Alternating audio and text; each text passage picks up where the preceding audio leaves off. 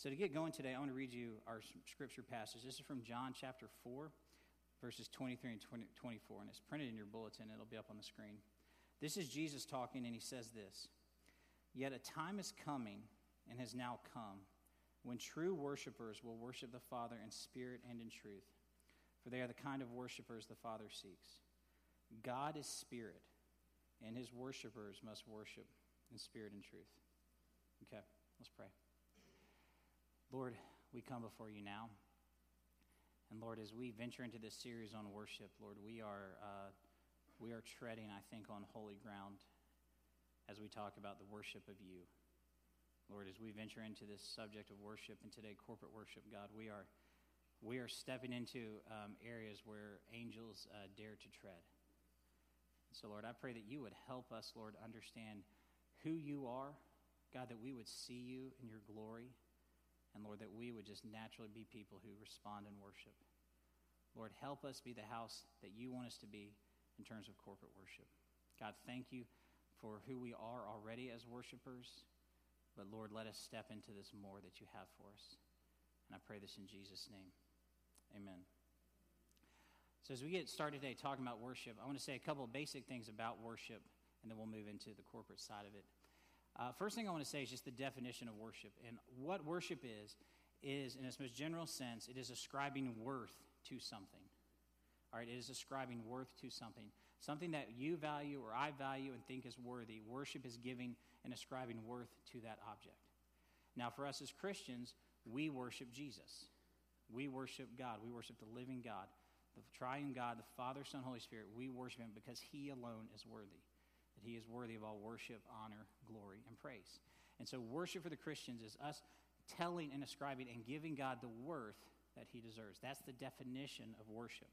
A definition specifically about worship I heard is worship is an inward feeling and an outward action that reflects the worth of God. That is the definition of worship. And so that's what we are called to do. That's what we're seeking to be better at is how do we better worship God and ascribe Him worth. My old youth pastor growing up, he said that worship was giving God worthship. It's kind of a weird way to say it, but I remember that it's kind of stuck with me. That's giving God the worth He deserves. Now, the second thing I would say about worship in general is this is that each one of us is created to be a worshiper. Each one of us is created to be a worshiper. That the Lord created you and He created me for worship. I mean, that's the primary reason He created you to be a worshiper. Lord knit you together in your mother's womb. He made you alive to be a worshiper. And so that the highest occupation of your life and mine is to be a worshiper, and our highest calling and standing in life is to worship the Lord. But God has created us for worship. You know, a lot of times in the church we talk about maybe missions is the most important thing or prayer is the most important thing and different things, and those things are all great, but worship comes first that we're made, we're created by God to be worshipers. And above everything else in your life and mine, we would worship Jesus. And that's why God's created us. And that's why He's created every person on the earth. If you're not a Christian, God has still made you for the worship of Him. And for us who have been saved, we are worshipers. And God's desire is that all 7 billion people on earth would be the worshipers He's created them to be. But we're made for worship. Now, in terms of worship itself, there are a lot of different ways to worship the Lord. I mean, there's almost like an endless list. But in terms of worship, we worship God in how we love Him. We worship the Lord by how we love our neighbor. We worship the Lord in the way we serve Him and obey Him. We love the Lord in the way that we just treat people. You love the Lord the way you love and serve your spouse, the way you love and raise your kids. And the list goes on and on. Everything we do is to be worshiped. Paul said in 2 Corinthians, or excuse, 1 Corinthians 10, everything you do is to be for the glory of God, for worship. So we worship God, and we can worship God in everything. And so there's almost an endless ways to worship the Lord. But one of the primary ways, again, is corporately. When we come together here on Sunday mornings, this is one of the primary ways in which we worship, is when we gather together, one heart and one faith. We come to exalt the name of Jesus together. That we come together as the corporate body in the house of the Lord. And so every Sunday morning, we gather in this room at 11 o'clock, just like we're doing right now. We come together and we come to worship. We come to ascribe worth to Jesus, and we come to live out our calling to be worshipers. And we do this every Sunday morning. Now, if you've been going to church for any length of time, maybe this is your first time ever in church, or maybe you haven't been going that long, but for some of you, you've gone to church for a long time.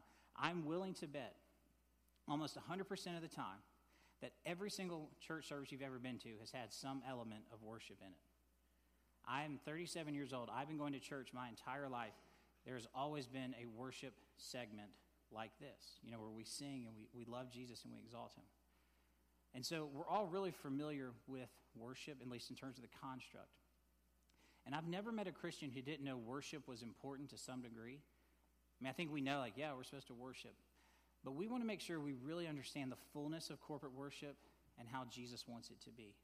You know, I think sometimes for us, we can kind of fall into this trap of we know worship's important, but maybe we don't know quite all that it's supposed to be.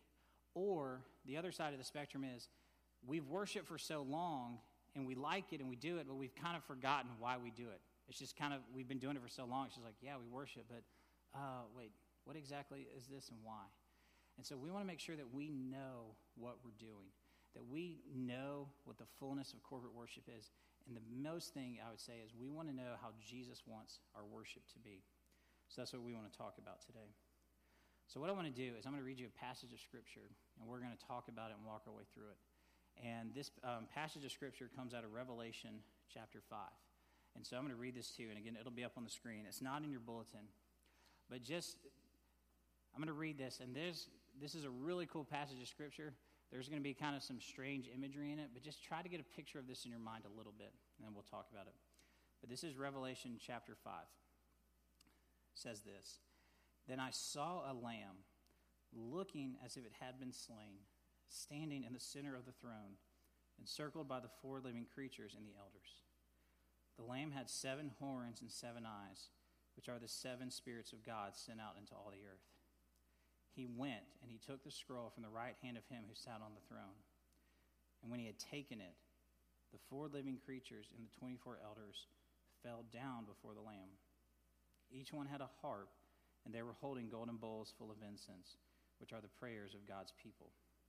They sang a new song, saying, You are worthy to take the scroll and open its seals, because you were slain. And with your blood you purchased men for God, persons from every tribe and language and people and nation. You have made them to be a kingdom and priests to serve our God, and they will reign on the earth. Then I looked, and I heard the voice of many angels, numbering thousands upon thousands, and 10,000 times 10,000 they encircled the throne and the living creatures and the elders. In a loud voice, they were saying, Worthy is the Lamb who was slain to receive power and wealth and wisdom and strength and honor and glory and praise. Then I heard every creature in heaven and on earth and under the earth and on the sea and all that is in them saying, To him who sits on the throne and to the Lamb be praise and honor and glory and power forever and ever. The four living creatures said, Amen, and the elders fell down and worshiped. I love that passage of Scripture. That is incredible. Now, I'll be the first to say uh, it's kind of a strange passage of Scripture. There's a lot of weird imagery in it, and I'll unpack it in a minute. But let me give you the context of what's going. The book of Revelation is written by the Apostle John. And John was one of Jesus' disciples. And he was one of the inner three. He was one of Jesus' three closest disciples. He was one of the major leaders in the church. He wrote the Gospel of John. He wrote 1st, 2nd, and 3rd John and the book of Revelation. And what this book is, Revelation, is, by the way, it's called Revelation, not Revelations. I hear people pluralize it all the time. It's like calling the book of Matthew Matthews. It makes no sense. It's just a pet peeve of mine. I'm just throwing this out there for free. It's Revelation, singular. Okay. But John wrote this book. And what it is, is this, this is this incredible vision through the Holy Spirit that John has from the Lord. It is about the end of the world and the return of Jesus. And John has this revelation about all that. And contained in this incredible revelation that John has, John gets to kind of have this vision of what's going on and what we read about in Revelation chapter 5. And so that's what we just read. But just know that this is a revelation from the Holy Spirit that the Apostle John had. Now, like I said, there's a lot of strange stuff in this passage. I mean, it talks about Jesus, and he's got seven eyes and seven horns, and who are the living creatures, and who are the elders, and what are these bowls? Their whole. I mean, I know there's a lot of bizarre stuff in here, and we don't have time to unpack it all today. That's another sermon. But what I want you to understand is this what this passage is, I would say for us, is it's an amazing gift to us when we read it because here's why. It's an amazing gift because we get this window into heaven and what's going on there. All right, here in chapter 5, we're given this window and we get an actual look and glimpse into heaven where Jesus lives, where we're all going when we die. We get a glimpse into what's going on there. So it's a pretty amazing thing. I mean, this is like get peek behind the curtain, you know, backstage pass. This is incredible. We get to see what's in heaven. And the thing that we see going on there, the, it, this is incredible to me. What we see is worship. When we look into heaven and when we see it, we see worship. We see corporate worship taking place.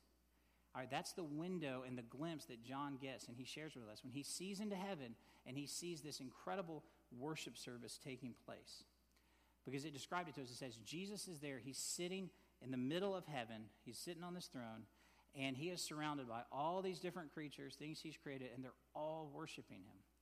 We've got these four living creatures, and if you want to if you really want to just mess your mind up, go back to chapter 4 and read the description of the four living creatures. They are they look they sound disgusting to me, but Jesus made them that way, so I guess they're cool, but I'm just telling you, they're there and they worship Jesus. And then you've got these elders who are worshiping Jesus. And then he is surrounded by, it seems like billions of angels, and everybody is worshiping Jesus. And that's what John gets to see. And that's what he just shared with us. We see this window into heaven, and what's going on there is this corporate worship service. Now, in and of itself, I think that's pretty cool. It's like, wow, okay, you want to know what heaven's like? Well, here's at least part of what heaven is like. It's just incredible worship service. But I want to say this, and there are a lot of different reasons why John is, uh, shares this vision with us and we get to see into heaven. But one of the reasons, and this is what is pertinent to us today, one of the reasons that this is shared with us is because we are supposed to see the worship in heaven because our worship here on earth is supposed to be like the worship in heaven. That how we worship here is supposed to be like the worship there. That the worship that takes place in heaven is the model and the template for us of how our corporate worship times are to be here on earth. That's what's going on. And that's one of the reasons that we get to see this glimpse into heaven, because how they worship there is how we're supposed to worship here on the earth. And that's why we get to see into heaven and what's going on.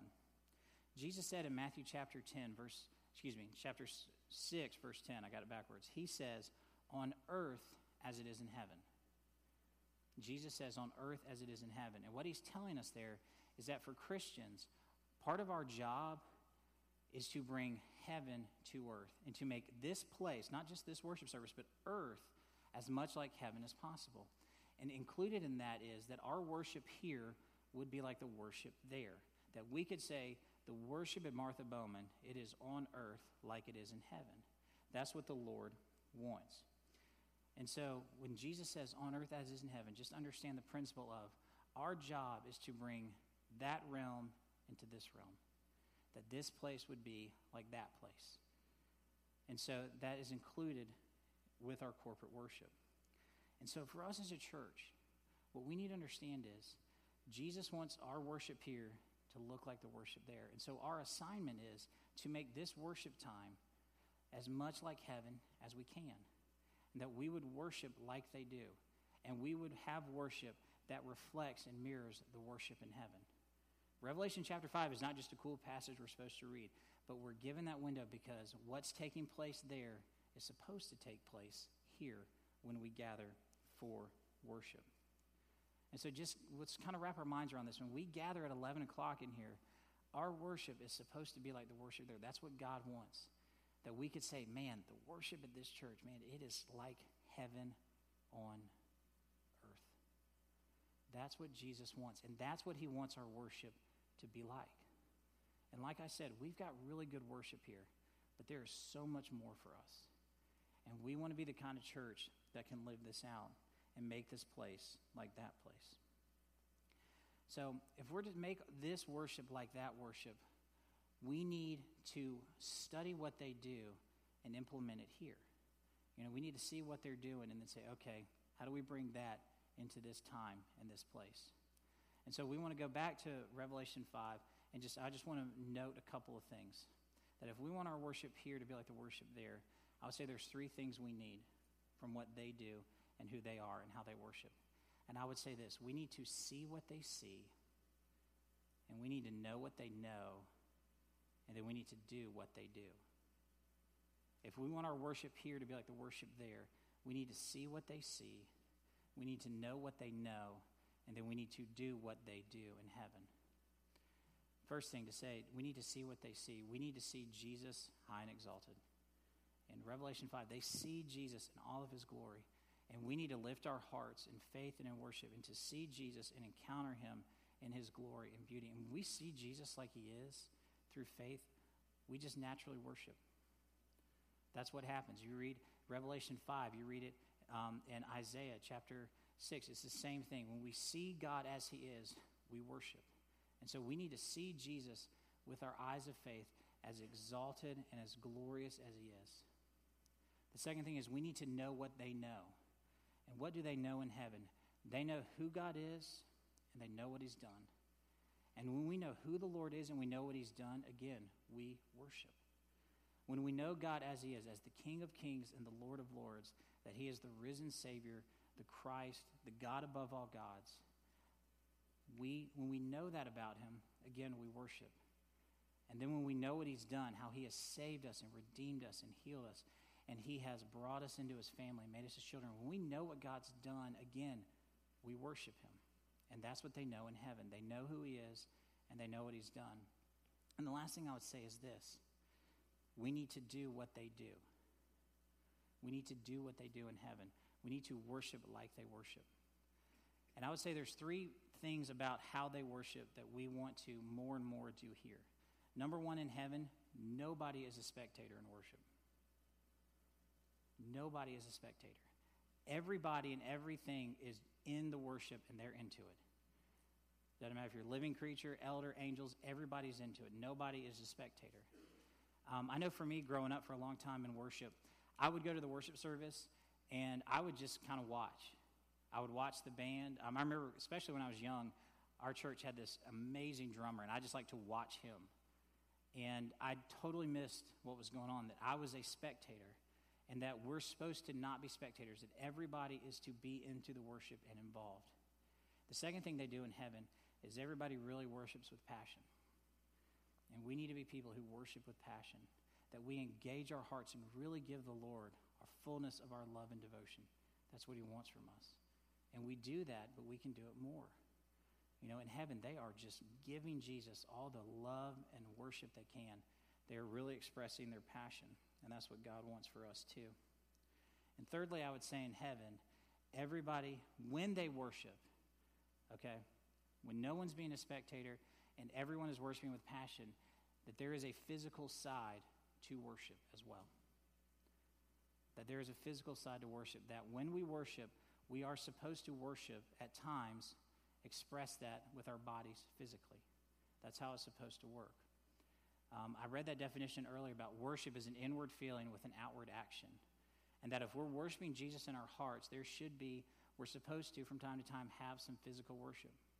Whether that's singing, closing your eyes, maybe it's raising your hands, kneeling, laying prostrate, whatever it is, there is a physical side to worship.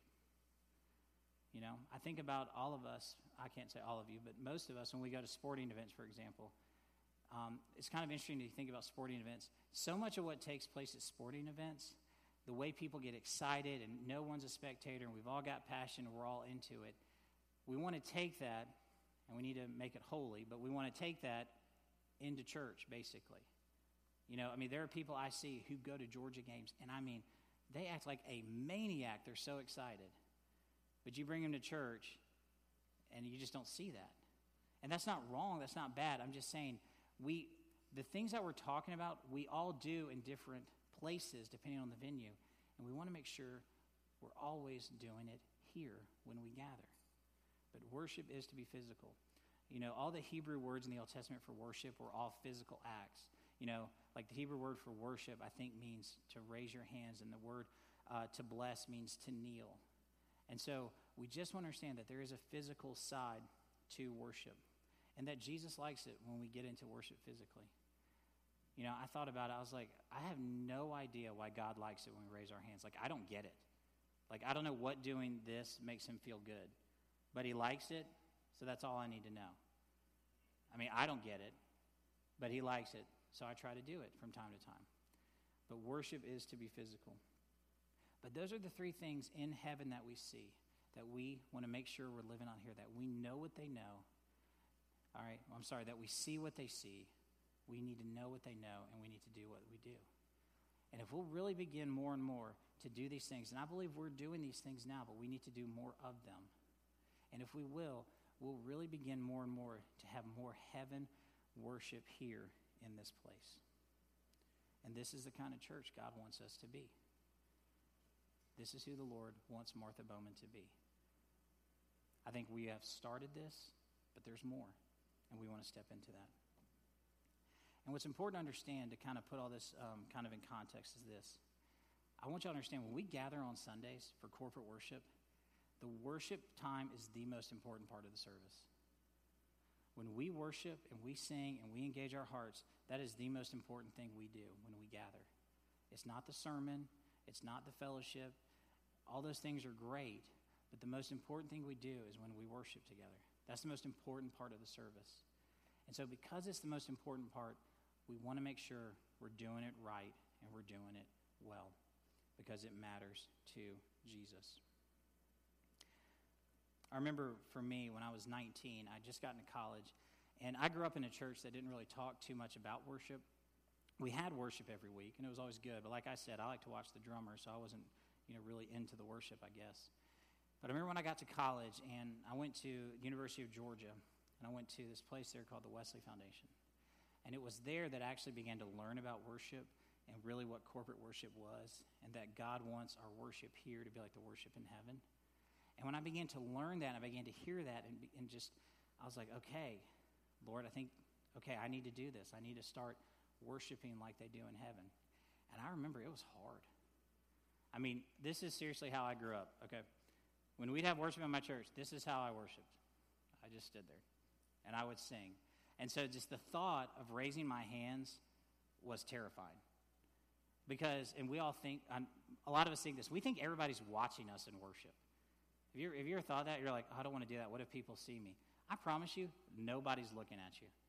I promise you, nobody's looking at you. I used to think that all the time. I was like, oh my gosh, everybody's going to see me do this. I'm not that special. Nobody's looking at me in worship. All right, you are not that special, I promise you. You're special to God, but you're not so special that we're watching you in worship. I promise. All right? Don't take that personally.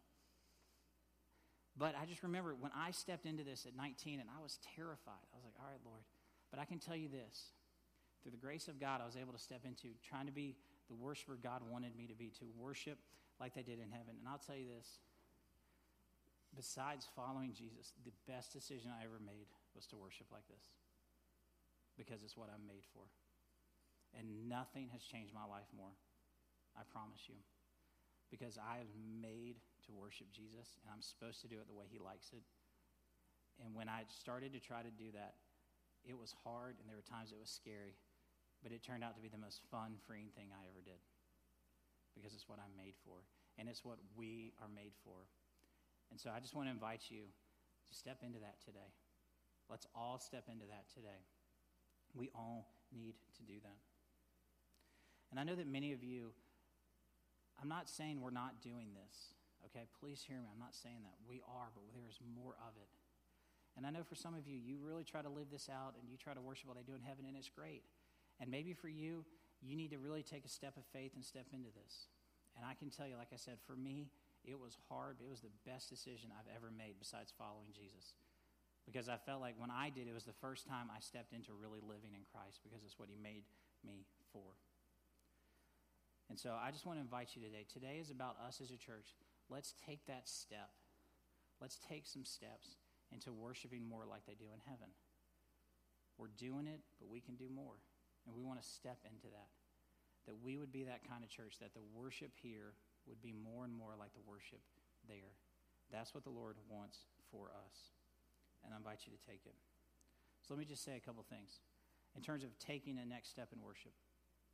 I don't know how each of you worship individually. That's between you and the Lord. But let me just say, in terms of taking a next step, you know, for example, if you come and maybe you don't really sing and you just you're just kind of here, you're not kind of into it yet, just to say, okay, your next step could be just start singing. Just take that step. For you, maybe if you sing but you don't close your eyes yet, maybe just start closing your eyes as you sing and try to focus on Jesus. For you, if it's like, okay, you sing and you close your eyes but you've never raised your hands, just start by raising one. If you raise one hand, go to two. Okay, just think about what you can do. What's that next step for you? What's that next step for me? Um, you know, I think about um, we all have different personalities. Some of you are very outgoing and expressive people. Some of you are more reserved. That's okay. Some are extroverts, introvert, all that. That's cool. God's made you how He made you. And so, what we want to do in, in worship, we have to find that balance of worshiping within how God made us, but also stepping outside of our comfort zone in worship. Never let your personality be a reason you don't worship. All right? Worship as God's made you, but also step out of your comfort zone a little bit too as the Spirit leads you. All right? This is who the Lord wants us to be. You know, Jesus loves our church, and He loves the worship here. And we've got really good worship. You know, I got an email, it was a few months ago, um, from somebody in our church, and they were visiting another church. And this, the, the email was just kind of funny. This guy was telling me, he was like, I don't even remember the name of the church, but he was like, man, the worship in this church is terrible. I mean, it was, it was just kind of a funny email. And he was like, I'm so grateful for how Martha Bowman worships, and I am too. And I know the Lord loves it. But there's more, and we want to step into that today. We want to step into that. And so today, what we're going to do is this. In just a second, the band's going to come up, and we're actually going to do a couple more worship songs. You know, we didn't want to just talk about worship and just head out the door, but we want to talk about worship and then have a chance to implement and do some of what we talked about today. And so I'm going to go ahead and invite the band up. You guys can get ready. And we're going to worship for a few more songs, and then we'll dismiss y'all at the end. But we want to take some time to be this kind of church that God has called us to. And for you, what is that next step maybe in worship you can take? What can you do? The Lord loves your worship. He loves my worship, but there's more, I think, for all of us, and we want to step into that today.